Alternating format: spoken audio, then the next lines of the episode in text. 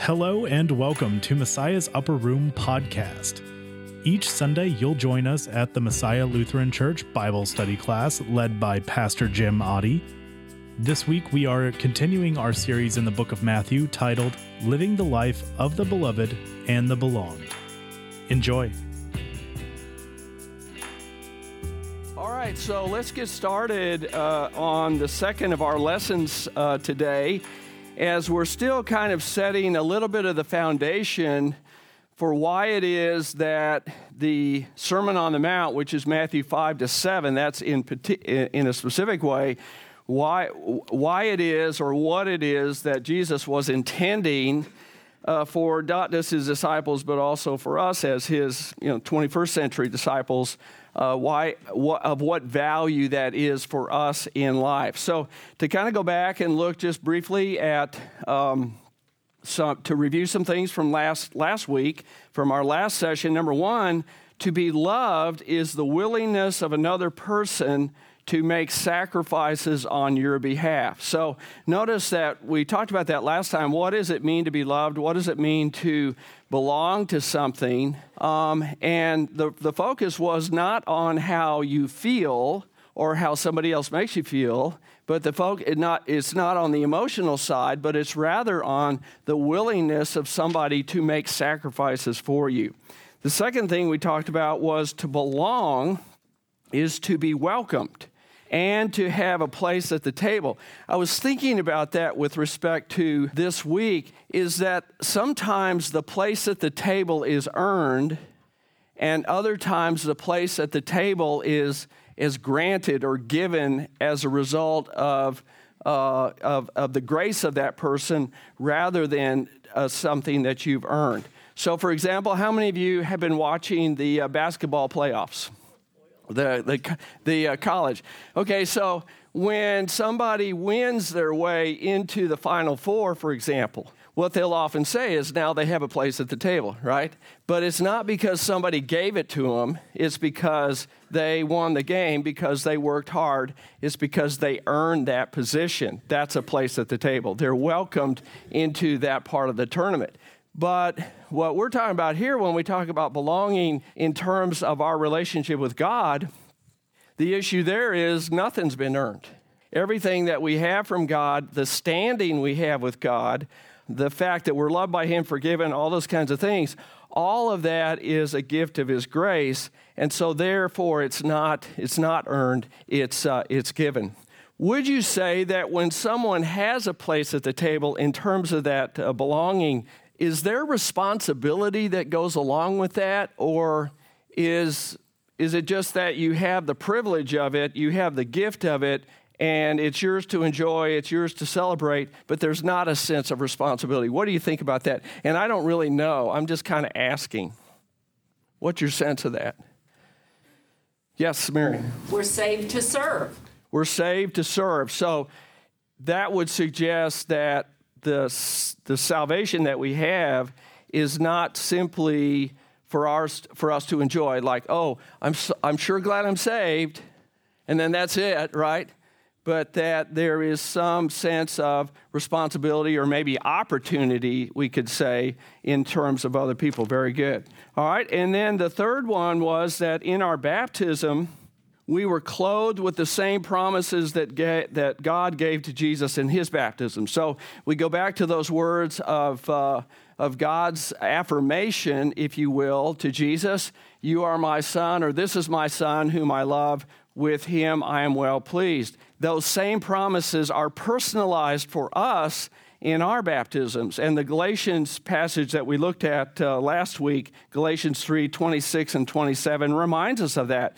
That when we're baptized into Christ, then those promises that are, are of Jesus we are now clothed with us. We now put those promises on ourselves. And so then to personalize it, it becomes, You are my child whom I love, with you I am well pleased. Okay? So that's where we, uh, that's kind of where we ended last week in terms of the material that we covered. And the, the drawing, if you will, or the graphic that I put up on the board is intended to be something that we would then build on. So the, The circle with the uh, triangle in it is God. God does what? He reaches out to you and to me by, by His grace. And then we, in response to His grace, we have faith, which again is a gift from God, but the faith is our response back to God, right? And that's kind of the, how that cycle works. That's how that, how that flow works.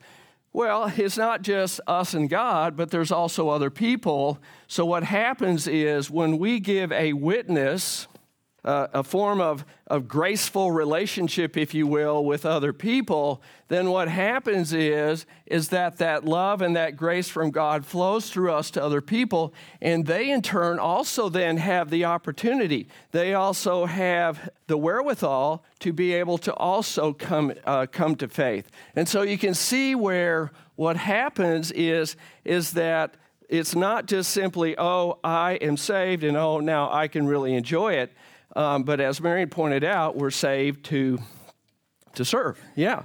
And part of that service is the witness. Okay? So as we follow the, the, uh, the sequence here, if you will, in Matthew, we have Jesus being baptized. And then immediately after his baptism, what happens? In Matthew 4.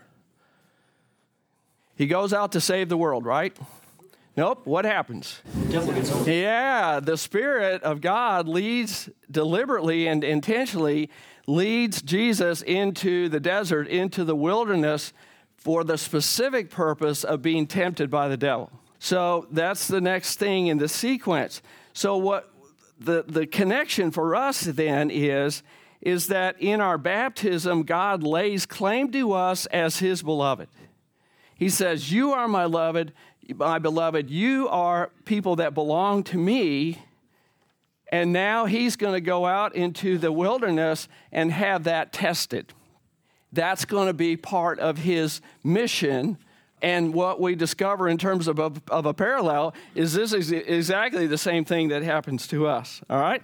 So the first part says the threats to our confidence in that claim come in different forms. All right. Now, where would our confidence be? We, there's never going to be a threat to the grace because that's coming from God, right? And God Himself is stronger than anything that is going to threaten that. But what really has the potential of threatening this flow or this cycle is the faith right there, right? And so when you think in terms of what might be a threat to your faith life, what we discover is that those are the same threats that Jesus himself faced as well in his temptations. All right? So, the first of the threats, the first of the things that threaten our faith is, uh, is what? Our sinful flesh, is what the scriptures refer to. So, what are we talking about when we say sinful flesh?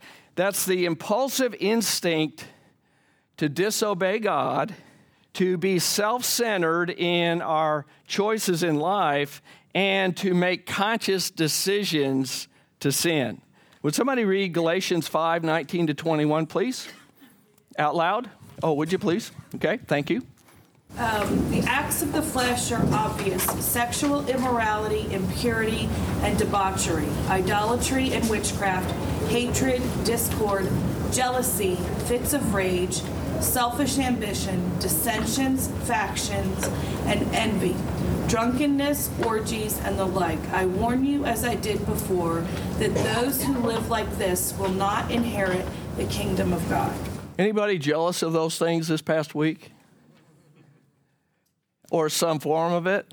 Right? It's a pretty extreme list, is it not? Right? And yet, what is his point? What's his point? I mean, is his, his point the idea that, okay, let's see, we're going to go through those and I'll pick out the ones that I did and I'll pick out the ones my neighbor did. And as long as the ones my neighbor did is more than the ones I did, I feel better, right? Is that his point? No, I don't think so. Tom, is that, is that? It's, it's a new uh, insight. I hadn't thought of it that way. Oh, well, maybe a new way to use it then, yeah. We're here to help any way we can, right? All right. So, one of the things that we discover when we look at a list like this is number one, is that each of those carries the potential of becoming addictive. Have you noticed that? See, each one of those may be standing by itself and maybe only done once. Okay, once. You think, okay, what's the harm in that, even though there is, right? But what if that becomes a repetitive part of your life? The capacity of those to take over your life the capacity of those to become the thing that you serve in life or you think will give you what you want in life, that capacity is very high. And you look at any one of those and you see that they take on a power, a power of their own. Because what's addictive about them is, is that they, they can and often do for some people offer an escape from the pain of not being loved or the pain of not belonging. And so then the, the sad part about this, or the, uh, the greater effect of it, is, is that they pull you away from God by demanding your full attention to them. And if it doesn't become your God, at least at the very least, what happens is God takes a, he, he becomes second class to you. Okay? So you think of that from that perspective. Like, it, it's probably pretty easy for us to look at sexual immorality and say, oh, yeah, that would be very addictive. Debauchery, oh, yeah, that would be very addictive. Idolatry and witchcraft, that would be very addictive. It's real easy to look at some of those and say, oh, yeah, those are very addictive. Well, what about selfish ambition? Could that become addictive? Oh, absolutely. Yeah. Oh, oh what about uh, jealousy? Could that become addictive? Yeah. See, the potential is there for all of those things. And that's why when Paul says those who live like this, now he's not talking about, oh, every once in a while you go there. That's not what he's talking about. He's talking about this becomes your life. This becomes, in, in, in many ways, who you are. And if you continue down that path, right, then what happens is it's not getting in the way of the grace, but it's starting to erode and impact in a negative way the faith. That's a threat to your sense of being beloved and your sense of belonging. Okay? The second threat is the world. The Bible talks a lot about the world. You are, Jesus says, you know, you're in the world, but you're not what? Of the world. Yeah, exactly. So when we talk about the world, what we're really talking about is the popular culture of whatever age, it could have been St. Paul's age, but now we're talking about our age, right? It's the popular culture that is opposed to God's word. Would someone read uh, Ephesians 6, verse 12, please? Yes, Sandy. Excuse me. For our struggle is not against flesh and blood, but against the rulers, against the authorities, against the powers of this dark world, and against the spiritual forces of evil in the realms. Okay, so when the Bible talks about the world, it's not simply talking about the idea of the culture in the sense of what people believe, what people promote, but there is a greater, darker thing going on that's driving the world, right? It's kind of interesting now, all of the uh, controversy over Facebook, right? Have you been kind of following that? And and of course, Zuckerberg is now apologizing for you know how data is being used and all those kinds of things. How many of you are, are on Facebook? How, how many of you may not be on it tomorrow? Huh? Yeah, I mean that's a that's kind of what we're all kind of wondering about is what's happening to the data. But when you think about the one of the one of the impacts of of uh, social media is that the way the world thinks can start to impact the way that you and I think. And uh, if you ever wanted to see a, a uh, or become aware, I think, of a, of a difference there is the difference between talking to people that are under 30 versus people that are over 30. Is that difference is so striking and is so stark, particularly even in uh, areas of life and, and, uh, and, and our Christian faith where traditionally we have said, for example, th- certain things are right and wrong, right? I, I saw a study, uh, the results of a study, uh, a poll that was taken, I think, by Barna, or it might have been the Pew uh, Research Center. Just this, these, these uh, facts came out just, just this week, or at least I just saw them this week. Um, is that um, traditionally, even in the Lutheran Church Missouri Synod, people have said, for example, abortion is wrong. And probably for most people in, the, I'm not going to ask you to raise your hand on this, but for most people in this, in this room would say abortion is wrong. Well, the, the, uh, the uh, research uh, poll that was taken came out and said that 46% of Missouri Synod Lutherans do not believe abortion is wrong. Now, they did not say what the age bracket is, but I suspect that the age uh, breakdown is that much younger people say that it's not wrong, or at least it's not absolutely wrong. There may be some conditions there, but I would say that probably the breakdown age wise is that the older you are, the more you would say traditionally. Hand up. Um, I was just going to bring out the fact that the way that question is worded could really slant the answers. It can. And we want to be aware of that when we're when we're looking at polls and things like that. But the, my point is is that 25 years ago that same question was asked. And that 46% was way down there. It was in the teens. So if they ask the question the same way, I mean, then it would be apples to apples, okay? But it's just the, it's to make that it's to make that point. Yeah, Keith. Also seen research we're showing that that's not a one two breakdown. It's actually a three. There's a window in the middle that has this. Your older people are wrong, and your very young people think it's wrong, but the people in the middle are the ones okay with it. Yeah, isn't that interesting? So where the breakdown is is not always obvious. But again, when you look at some of these polls over time, what you see is, and, and that this would be the question for us in the church is the church influencing the world or is the world influencing the church? And if the church isn't influencing the world, what part of that is on us, frankly? I think that's a fair question for us to ask, and maybe it's a little bit of a self critical question, but maybe we assume some things that are no longer true. Maybe we assumed in the church, oh, everybody already knows that. Oh, everybody already believes what we believe. Oh, there's a church on every corner, so it must be that we're still Christian and we still uh, hold to those Christian values. Maybe we made those assumptions and got lazy. And when you get lazy, then what happens is you stop talking. Maybe what you do is you stop witnessing, right? And you become way more focused on me and God and God and me and then we're not really thinking about the guy out there. We're not really thinking about the way in which we have the opportunity and maybe the responsibility to be talking. And maybe Facebook is a, is a place to do that. It might be. Or some other, you know, human to human, face to face sort of thing. Does that make sense? So it's again, it's, it's, it, it, doesn't, it doesn't remove us from our responsibility if anything, what it says is there is this wonderful opportunity, right? Because in, an op- in a world where people don't know, or at the very least they're confused, who's going to give that clear message and what will that clear message be? Okay? So, another threat to this, uh, this uh, flow, if you will, of grace and faith, it, next page, is the devil himself. And that's what we see in the temptations that Jesus faced when he was in the, uh, in the wilderness. And so the, the, the threat itself is that the temptations which are designed to cast doubt on the fact that we are beloved by God and that we belong to Him. The uh, Matthew 4 1 to 3. Then Jesus was led by the Spirit into the wilderness to be tempted by the devil. After fasting 40 days and 40 nights, he was hungry. The tempter came to him and said, If you are the Son of God, tell these stones to become bread. It's kind of interesting always that when we read that, we see that little word if, and we wonder, did the devil not know that Jesus was the Son of God? Did he not know that? Oh no, he knew.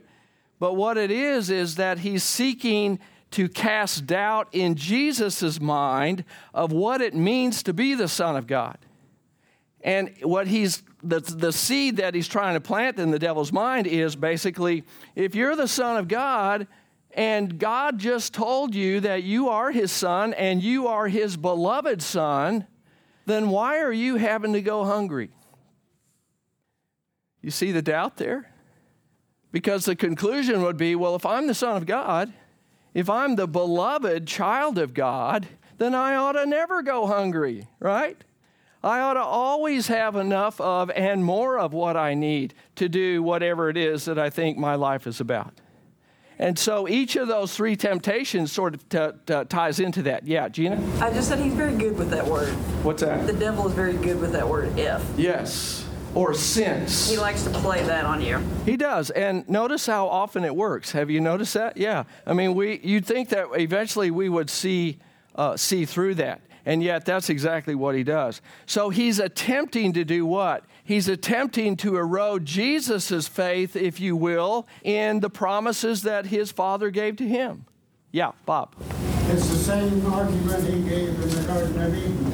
Did God really say it's casting doubt on the of God? That is correct. That is correct. You know, uh, how many of you have teenagers in your life? How many of you have, how many of you know what a teenager is, right? That's a certain species of creature, right? Yeah, there's a that's a the one enters into it, and I don't know if they ever get out of it. Uh, my doctor one time said, "You're just 14," so I don't know. I don't know what he meant by that. But uh, but but anyway, is that what is it that when a teenager or just maybe a human or maybe a husband, right? I don't know, Bill, huh? When when uh, when a teenager does something and you have said that they shouldn't what is it that usually reflects exactly the devil's words here, almost, uh, Bob? What is it that the teenager usually says in uh, response or reaction to the adult person saying, You shouldn't have done that? All my friends are doing it. Well, besides all my friends are doing it, yeah, that would be a good one. All right, what else does the uh, teenager say? The devil made me do it. The devil made me do it, all right? I was the one I was thinking of is that the teenager says, "Well, you know, you didn't say exactly the thing that I shouldn't do, but you said this and but you didn't include that, right? That's exactly what the devil was doing with, with Adam and Eve, is it not? And that's what's going on in his uh, his temptations of Jesus as well. So the beloved life principle number four. At the core of Satan's temptations is for you to doubt, D O U B T, doubt that God loves you. See, that's the thing that the devil's the most interested in.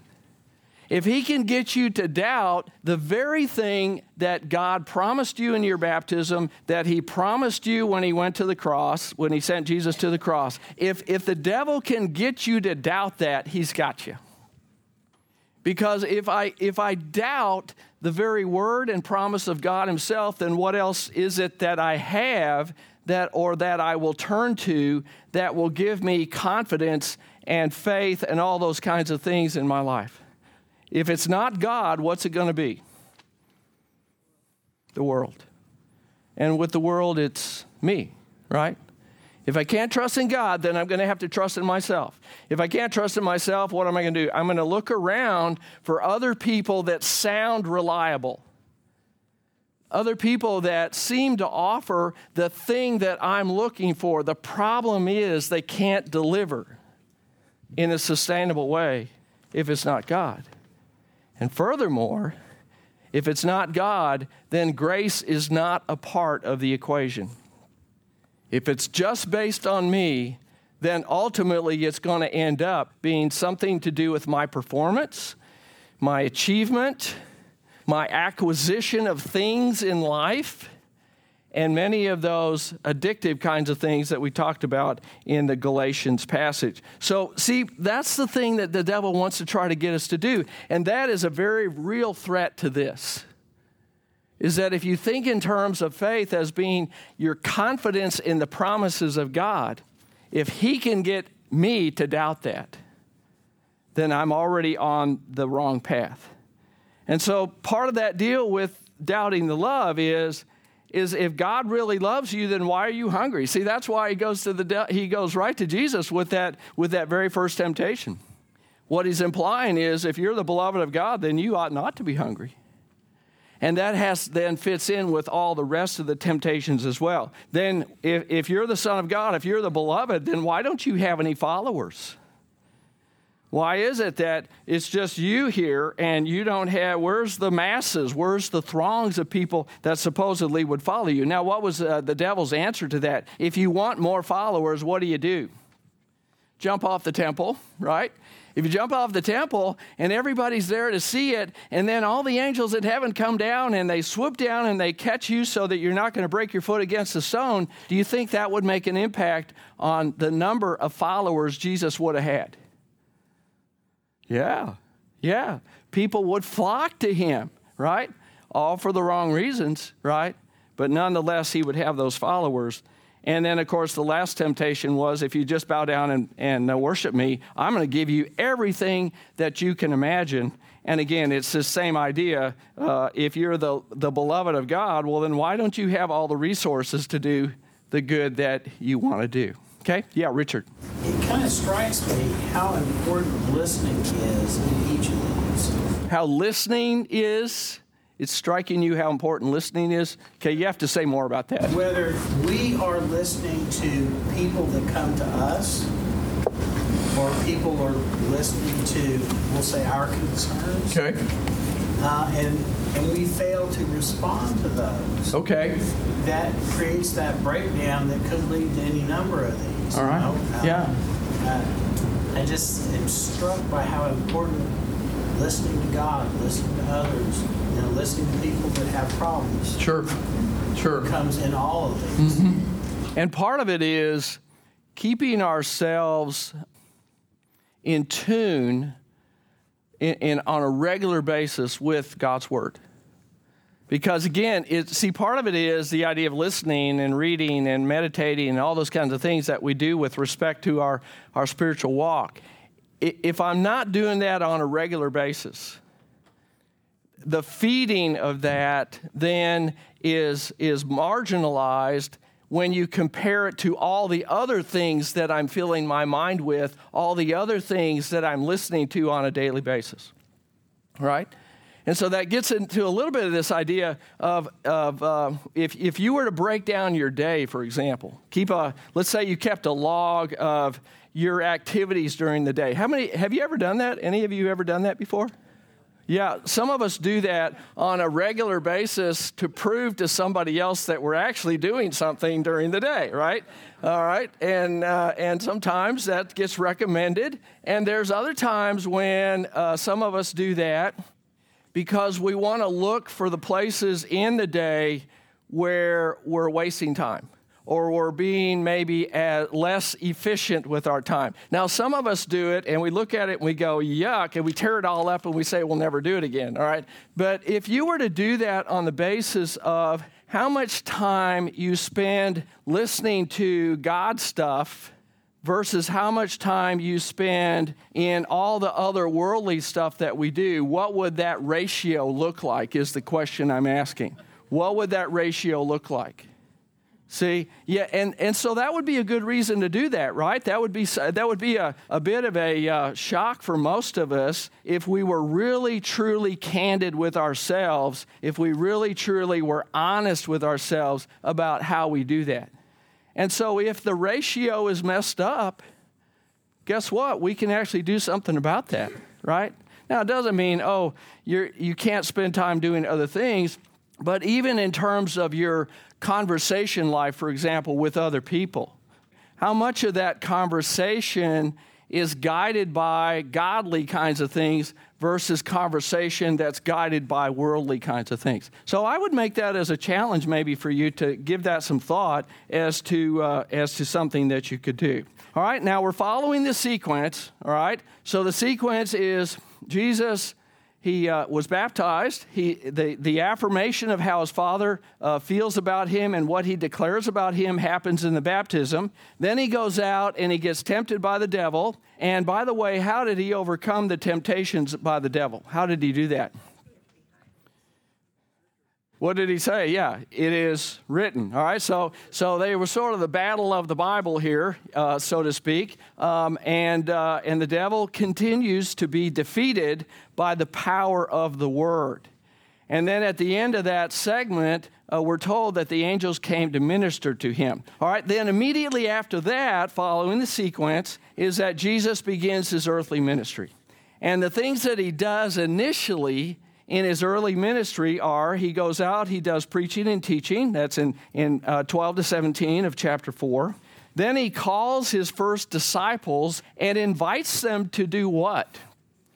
Now, we remember that the first of his disciples were uh, Peter, Andrew, James, and John, and their profession was what? Fishing. So it makes perfect sense that Jesus would go to them and use that sort of analogy of here, your life has been up to this point uh, fishing for fish, right? And Jesus then says, Come and follow me. I'm going to make you fishers of men. I suggest that that's what this is about here right? That we are saved to do what? We're saved to serve, and part of that service involves being a fisher, uh, fisher of men. And so then what happens? He's then with those four. He, uh, he goes out and resumes the, uh, the, the mission that God has uh, placed on him, which is to heal the sick. And that's what then leads us into Matthew 5, where we now begin with the Beatitudes of, uh, of the Sermon on the Mount. So, Matthew 5, 1 to 12, we're going to start with verses 1 to 2. Now, when Jesus saw the crowds, he went up on a mountainside and sat down. His disciples came to him, and he began to teach them. And then he said, What's, What do you notice right away? A distinction being drawn here crowds of people versus disciples, right? There's a distinction being drawn that here in the Sermon on the Mount, anyway, Jesus is guiding and instructing his disciples. I would sort of argue, in some sense, of what it means to be God's beloved, what it m- means to belong to God, but also what it means to be a fisher of men. That, in other words, the tie in for me is, is that as Jesus is is saying, here's what it means to be beloved. As you are acting that beloved life out, other people are watching, other people are seeing it.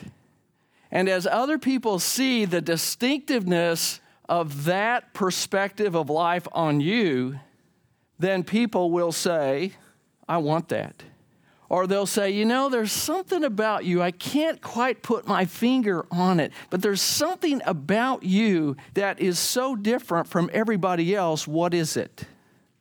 Or they'll say, you know, I've been watching you and I've seen how you have, have managed in this job that we both share in, this, this life that we have for this employer, and I've seen this employer treat you so poorly, and I'm amazed that you're handling it as well as you are. What is making the difference for you? Does that make sense? Yeah, Mary. I'm thinking of Job. Job. And all of he went through, yes. and all of his tests and trials, and the people finally told him, you need to curse God yeah. for all these terrible things. It wasn't really his words, it was his actions. People are watching our actions. yes. How we handle the tests of life. Yeah, and included in that is what we say right? I mean, sometimes we underestimate that a little bit, and we're going around and we're moaning and groaning, or we're getting real mad, and then somebody will say, "Boy, yeah, you really were upset about that," and then and then we say something like, "Well, yeah, I'm just venting," right? We'll say that. We use that word quite common. Somebody vented to me the other day on uh, on email. And uh, because it was my brother, I was okay with it. But uh, and partly because I did earn it. So, you know, there's that part of it too. But, you know, sometimes what happens when we vent and in our in our minds, venting is sort of like its own category and because you attach the the label venting to it that makes it okay whatever it is that we say and whatever it is we do right but you know not everybody realizes that we're venting at the time that we're venting and sometimes the people that hear it are thinking, Ooh, is that what you really think? Ooh, is that how you really are? And we fail to realize that in that moment of stress, we're witnessing. See, in our minds, we think, oh, witnessing, oh, that means the times when I'm telling people about Jesus and, and all about forgiveness and all about the love and, and all about the way the Holy Spirit works in your life. That's witnessing. Well, no, it's a form of witnessing, but Witnessing is really actually just how are you living your life? And then when people come up to you and they say, well, how, what's the reason for that? That's what witnessing is. See? And so that's where the caution is for us to, to, I think, be more mindful of that so that we're aware of the fact that as a Christian, you're always on with your own family, with your employer, with your fellow uh, church members, in the parking lot at Walmart, okay? I mean, wherever it is with that person who just took your parking spot, you know, whatever it is, that is still, there still is a witness going on. And so, again, you know, okay, that convicts us, doesn't it? That kind of nails us. But the joy of forgiveness means that we can celebrate our forgiveness, we know we're forgiven, and we can maybe up the game a little bit. Yeah. Well, I had one of those moments, which I guess would be somewhat of a bad witness. Yeah. I was at work a long time ago, Uh-huh. and I was venting, Venting, yes, okay, that makes it okay. You were venting, yeah. venting or griping about a coworker, and the girl that I was talking to, she goes, "Well, that's a very Christian attitude." that to me is what I refer to as a Godsmack moment. A Godsmack moment. Kinda smacked me. Did you hear what she said? A Godsmack moment when She says, "Well, that's a real Christian attitude," and that I mean, I felt like she just popped my bubble, and I was like, "Oh God, yeah. I, you're right." Yeah. Did you thank Jesus for that moment? Did you do that? No, not at that moment. Yeah, yeah. Yeah, Cindy. I have one, it's the opposite, but I have plenty of those too, so I'm not trying to say that I'm better. But I had to go to Walmart Friday. It was new prescriptions, and it took an hour because they did one thing. My insurance company changed it, so it took them a whole hour. They had to redo them like three times. Mhm. So they tell me to be okay, it's fine. So I'd sit there on the bench. I went and did my shopping, came back. Well, by the end, I was like, "There's nothing I can do. There's not going to be anything gained by me yelling at these poor people who are doing the best they can." Sure. So I did. so the one lady who, uh, you know, finally took it, she goes, "Thank you so much for your patience." And then the pharmacist had to talk to me. She goes, "Thank you for your patience." So people really do notice and see that because you know those poor people at Walmart. They get beat up constantly. That's I right. sat there and saw it Yeah. right beforehand. Yeah. So even if you don't think it makes a difference, Sure. even if they don't say anything, it doesn't. Right. But I have had plenty of those. Yeah, yeah, yeah, yeah. Godsmack moments. That's. I think we have a new phrase that we can now use in our uh, in our wor- in our class, right? Godsmack moments. And isn't it ironic that sometimes the smacker of the God smack moment is somebody that you didn't know was watching you as closely as they are, and maybe even that person is a bit ambivalent or could even be in some way antagonistic toward Christianity, the church, God, etc. And you didn't know that because they didn't give you any evidence that that like you know you're walking around with them and they're like going oh wait a minute let me write that down because that's just like a perfect quote. They're not doing that right? You didn't even know they were listening. You didn't even know they were affected by anything you did until you blew it. And again that's where we we lean back on god's forgiveness don't we? We sure do. What would be a way to repair that moment with that person what would be a way to do that?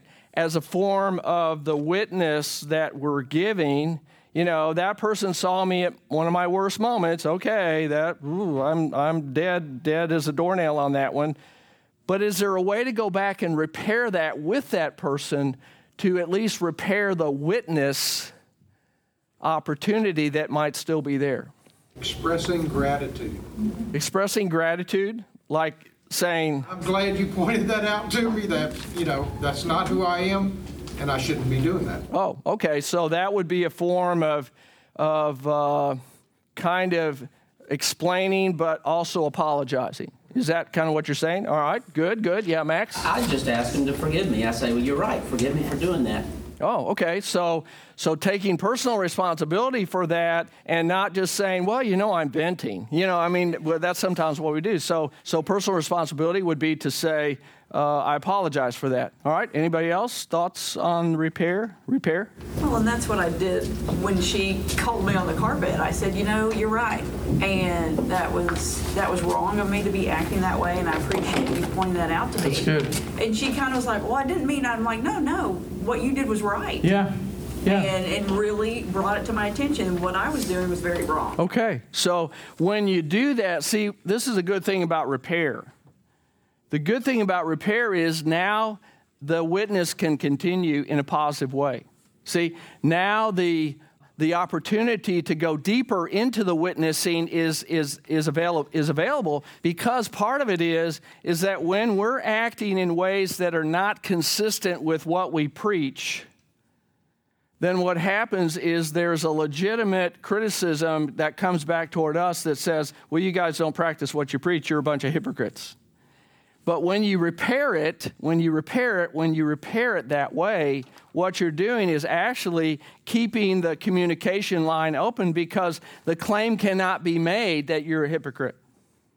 The, the claim that is made, and legitimately so, is that you're a sinner, forgiven, and willing to look at yourself and say, yeah, and that includes me too. See? So, in that moment, a very humble moment, what happens is the line of communication that at that point was severed is now open again. And that's what repair does. Okay? So, that's really good. That's really great. And you actually did that? Okay.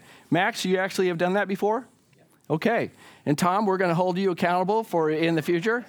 Yeah, absolutely. All right, very good. All right. So, uh, so Jesus, so Jesus draws his disciples apart and what he says is, now I'm going to teach you guys what it means to be recipients of the grace and to have full confidence in the promises of God given the threats that are real. And you see, that's the thing that, that we now have to realize as Christians is that once you come to faith in Christ, however you do it, and whenever in your life that you do it, you now, you now have a target on your forehead. And the target is, of course, the devil himself targeting us, but it's also the world, and it's also our sinful flesh and our tendencies to go our own direction instead of God's.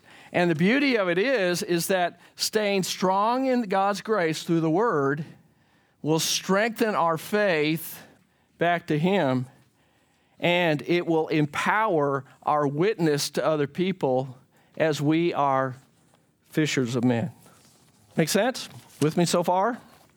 Okay, so let's get into tackling a couple of the uh, of the blesseds are, if you will, in terms of the beatitudes. So the first one he says, "Blessed are the poor in spirit, for theirs is the kingdom of heaven." Some of the translations uh, take that word blessed and they use the word happy. You might have seen that in some of the translations or paraphrases happy are the poor in spirit. Um, I've tried to uh, sort of steer us away from that word happy because that word is so misunderstood and so overused in our world today. When people say happy, what does that sort of suggest? That you sort of have this giddy kind of, you know, emotional high that you're constantly on. And so that's kind of why I've stayed away from that and preferring to use the word the, to use the word blessed. The Greek word is makarios, all right? And so what makarios is talking about here is a godly joy that cannot be taken away in this life. It's a contentment that's based on a beloved relationship with God independent of whatever it is that life hands out. There's a kind of serenity, and even the word serenity sort of sounds a little bit like, oh, you know, you're like oblivious to all things and you're just sort of floating in this sort of zombie like existence. That's not what it is, because you're very aware of what's going on in life, but what's going on in life is not impacting your blessedness. And so I would even argue that we could, we could almost translate it beloved are the poor in spirit. See, beloved are those who mourn, beloved are the peacemakers. Yeah, Glenn. I think the serenity comes when we're in contact with God on a one on one basis in prayer. It can. And other times too. Yeah. But I think that's when I feel the most certain. Okay, so that's when you feel the, the, uh, Oh, the presence of that. Yeah, the presence of that. Again, I've kind of found that serenity kind of comes and goes. Not that we want it to, but there are some things that can attack that sense of peacefulness, that sense of serenity, all right? When you're anxious about something, when you're, you're dealing with something in life that you can't control, right? When, when you're waiting for your uh, prescription to be filled and it's just not happening when you have a million other things to do. It's very difficult to have that serenity. But, but what he's talking about here with that blessedness, it's more of a state of something. See, it's a condition of something that goes beyond whatever it is that's going on around me. And that's the point that I'm trying to make. Okay? So he says, Blessed are the poor in spirit. So, who are the poor in spirit? It's when you realize your own utter helplessness and need for God, and you trust that He loves you in spite of how you might feel or think at the moment. Does that make sense? Yeah, see, it, it go, kind of goes back to this again. It's that God, in His grace, says, I love you. You're, I, I called you to be my own. I, I sent Jesus to be your Savior. I did all those things for you, and you can have confidence in that, right? But what confidence in that, at least with respect to poor in spirit, means is that I realize that without that, I got nothing. You know? It's kind of like that uh, one of those verses in, in that great old hymn that we, uh, that we often sing with respect to uh, that, this idea that what I, what I bring to the table is nakedness, right? Naked to thy cross I cling. I mean, really, what is what else is it that I have? There's nothing that I have. It all comes from uh, from God Himself. So the beloved life principle number five is being poor in spirit enables you to detach the certainty, certainty, C E R T A I N T Y, certainty of your security from the things of the world and reconnect it to God. See, what is it that gives you that ultimate sense of security in life? Is God Himself. But so often what happens is, is that we attach the certainty of our security to the things that the world says we ought to, we can have security in, right? So if you can, if you're in control of, of most things in your life, then you then you you'll feel secure if you have enough possessions in your life, if you have enough money, if you have enough likes on Facebook, if you have enough followers on Twitter, I mean, if you have all those things, then you have security.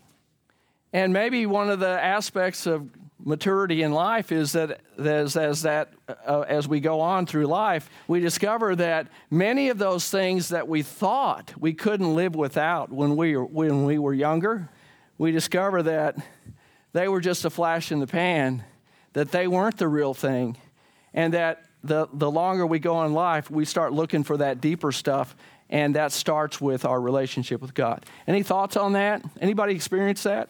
Yeah.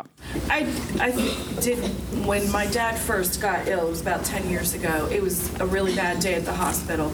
And I just remember sitting I was going to eat. I like couldn't even lift the fork. I mean, I just felt like the lowest. Mm-hmm. So I went into the chapel, cr- prayed and cried. Still didn't feel better. But when I walked out around the chapter, there a chapel, there were three signs. One said, "I receive." Another said, "I believe," and the third one said, "I'm a grateful." I'm grateful.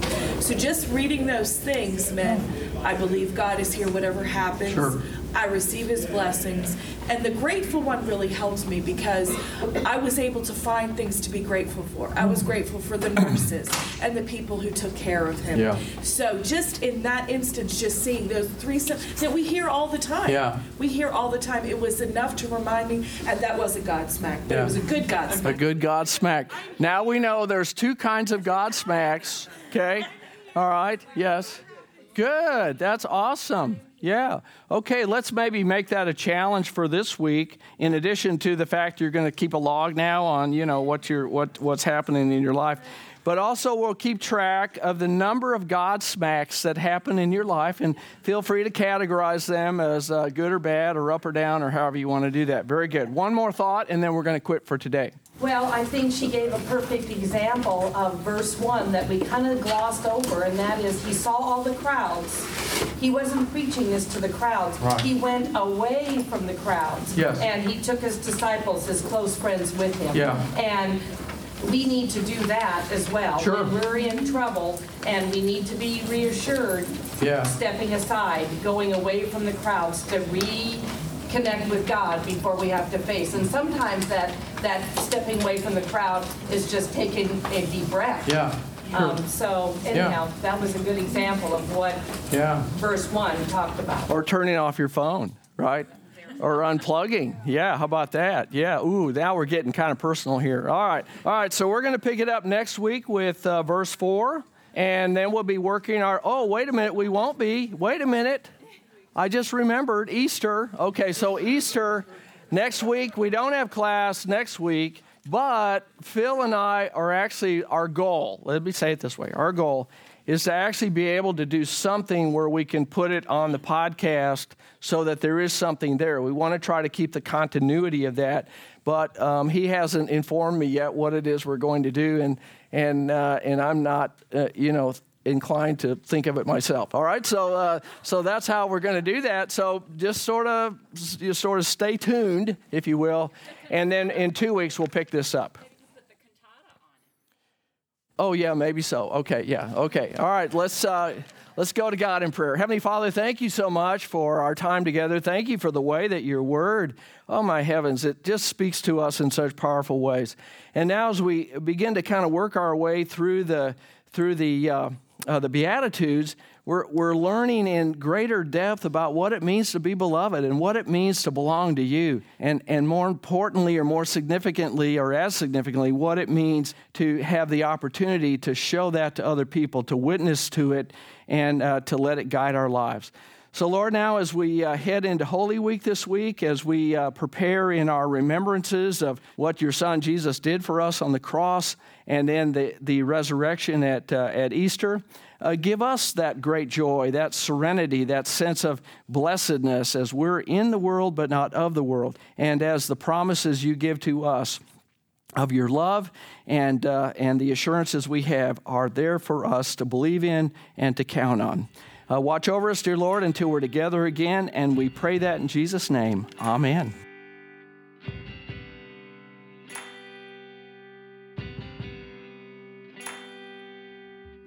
Thank you for listening to this episode of Messiah's Upper Room podcast. We hope you enjoyed it.